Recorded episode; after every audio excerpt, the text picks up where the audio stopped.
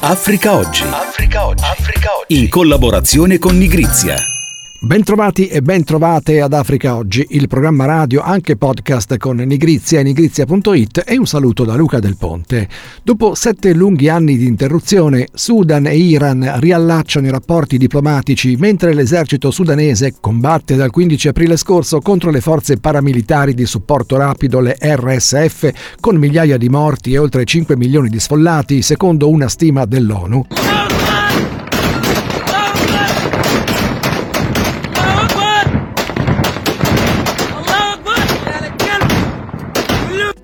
La normalizzazione delle relazioni tra Khartoum e Teheran, che fa seguito a quella tra Iran e Arabia Saudita, era stata anticipata già sette mesi fa. Iran and Saudi Arabia have agreed to re-establish diplomatic relations after seven years. Ora l'annuncio congiunto del 10 ottobre scorso di una ritrovata intesa tra Sudan e Iran arriva nel pieno della gravissima crisi in Medio Oriente provocata dagli attacchi di Hamas da sempre sostenuto dal governo iraniano a Israele. Bruna Siruni, corrispondente da Nairobi, Kenya, intanto ti chiediamo, stiamo assistendo ad un nuovo capitolo dell'espansione islamista in Africa e in particolare è comunque un segno di un ritorno al regime islamista precedente da parte dell'attuale leader del paese, il generale Abdel Fattah al-Buran? Beh, certo, è chiaro e comunque le forze politiche sudanesi fino dal colpo di Stato del 25 ottobre del 2021 hanno dichiarato che dietro al colpo di Stato c'era l'antico regime e poi ci sono i segnali sono continuati, sono continuati. All'inizio proprio del conflitto c'è stata una fuoriuscita di persone dalle prigioni tra cui moltissimi dei capi del, del, regime del National Congress Party, quello che aveva a capo l'ex presidente Omar al-Bashir. E comunque ovviamente l'esercito e il suo capo, che è anche il, il, il presidente del, del paese, dice di no, ma i segni ci sono tutti e tutti gli analisti e tutti gli osservatori, tutti i conoscitori cose sudanesi dicono che questa guerra è fomentata a questioni di potere, ma è fomentata soprattutto dal desiderio degli islamisti dell'antico del, del, regime passato di tornare al potere. E forse non è un caso il fatto che il 18 ottobre scorso tra i soggetti sanzionati dagli Stati Uniti perché finanziatori di Hamas ve ne siano anche in Sudan, oltre che in Turchia, Algeria e Qatar. Eh beh sì, cioè i rapporti tra il regime di Omar al-Bashir e Hamas sono conosciuti. Ecco, tra l'altro il Sudan è uno dei paesi che ha firmato con Israele, aveva firmato i patti di Abramo, in Africa l'altro paese che li ha firmati è il Marocco, fortemente voluti dall'ex presidente americano Trump. Ci si chiede a questo punto come cambieranno adesso i rapporti tra i due paesi.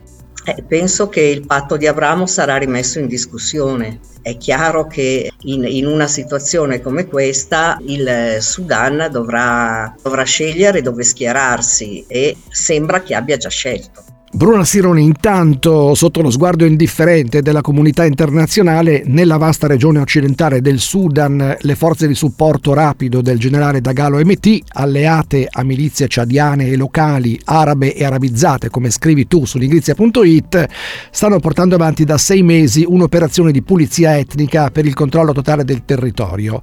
Eh, siamo praticamente all'obiettivo di volersi creare un Darfur autonomo, di spartirsi il Sudan praticamente? Non credo che siamo ancora a questo punto, però sicuramente le forze di intervento rapido che hanno forti radici in Darfur perché vengono direttamente dai, le, dalle milizie Janjaweed che avevano combattuto in Darfur per conto del regime di Khartoum del presidente, dell'ex presidente Bashir, sicuramente vogliono rafforzare loro, la loro roccaforte. E c'è anche una dinamica di alleanze con forze non soltanto ciadiane, non soltanto locali, ma direi anche più largamente saheliane che si sono associate alla, alla, guerra delle forze di intervento rapido sicuramente per eh, espandere anche i loro territori e dunque è partita una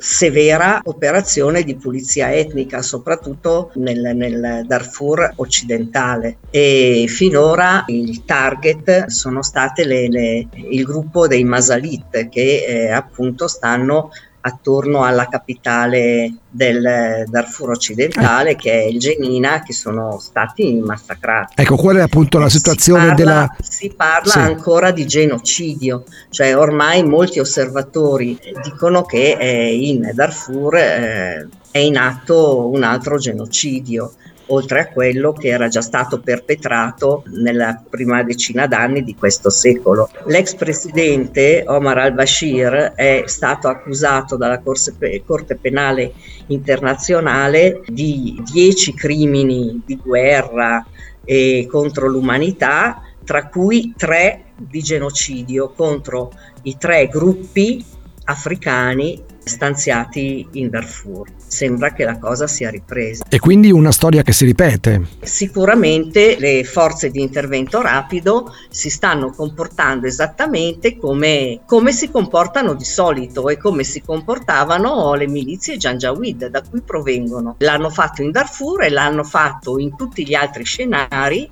dove hanno combattuto in Sudan. Prima per conto del governo dell'ex presidente Omar al-Bashir e adesso lo stanno facendo di nuovo in Darfur e anche a Khartoum e le forze di intervento rapido si stanno diffondendo, stanno allargando il controllo del territorio anche verso il Sudan centrale e questo è molto preoccupante. Così Bruna Sironi sulla instabile situazione politica in Sudan. Intanto vecchi e nuovi equilibri di potere in Africa portano in dote nuove centrali nucleari. Michela Trevisan. La notizia è questa. Lo scorso 13 ottobre il ministro dell'energia del Burkina Faso e il vice direttore generale del colosso statale russo Rosatom hanno firmato un memorandum d'intesa per la costruzione di una centrale nucleare che almeno nelle dichiarazioni del ministro consentirà al paese di soddisfare il fabbisogno energetico interno. Russia to build nuclear power plant in Burkina Faso to empower the newly independent country. Burkina Faso's government said Friday that it had signed an agreement with Russia to build a nuclear power plant that will cover the energy needs of the population, less than a quarter of which has access to electricity. La notizia però ha sollevato un certo allarme per i rischi futuri legati alla forte presenza del terrorismo jihadista nel paese saheliano, ma anche per la complessiva forte instabilità attuale del Burkina, paese che dal 2022 è in mano ad una giunta militare golpista entrata decisamente sotto l'influenza di Mosca. Ma il Burkina Faso è solo l'ultimo di una lista che si sta allungando anno dopo anno di paesi africani intenzionati a perseguire lo sviluppo di centrali nucleari. Oltre al Sudafrica, Sudafrica, precursore in questo senso, è attualmente ancora l'unica nazione con una centrale atomica operativa, peraltro ormai obsoleta. I più avanzati in questa direzione sono l'Egitto, che ha già iniziato i lavori di costruzione, seguito da Uganda e Ruanda. Altri sei paesi, Kenya, Nigeria, Algeria, Ghana, Marocco e Tunisia, hanno annunciato di voler costruire centrali nucleari entro il 2030 e altri 16 potrebbero essere pronti entro il 2050. Kenya plans to transition to green energy by the year 2030. But fossil fuels still account for 20% of power production. And one of the ways the country is exploring to close that gap is nuclear power. e per l'assegnazione delle commesse il grosso della competizione resta quella tra i due colossi mondiali del nucleare, Russia e Cina. È interessante anche notare che Kenya e Marocco sono considerati i paesi che negli ultimi anni hanno più investito nello sviluppo di fonti di energie rinnovabili, solare, geotermico ed eolico in particolare. Grazie a Michela Trevisan. Per questo weekend è davvero tutto. Grazie di averci seguito. Aggiornamenti e analisi su tutto ciò che avviene nel continente africano li trovate su nigrizia.it. Vi diamo appuntamento qui alla stessa ora e alla prossima settimana. Africa Oggi. Africa Oggi.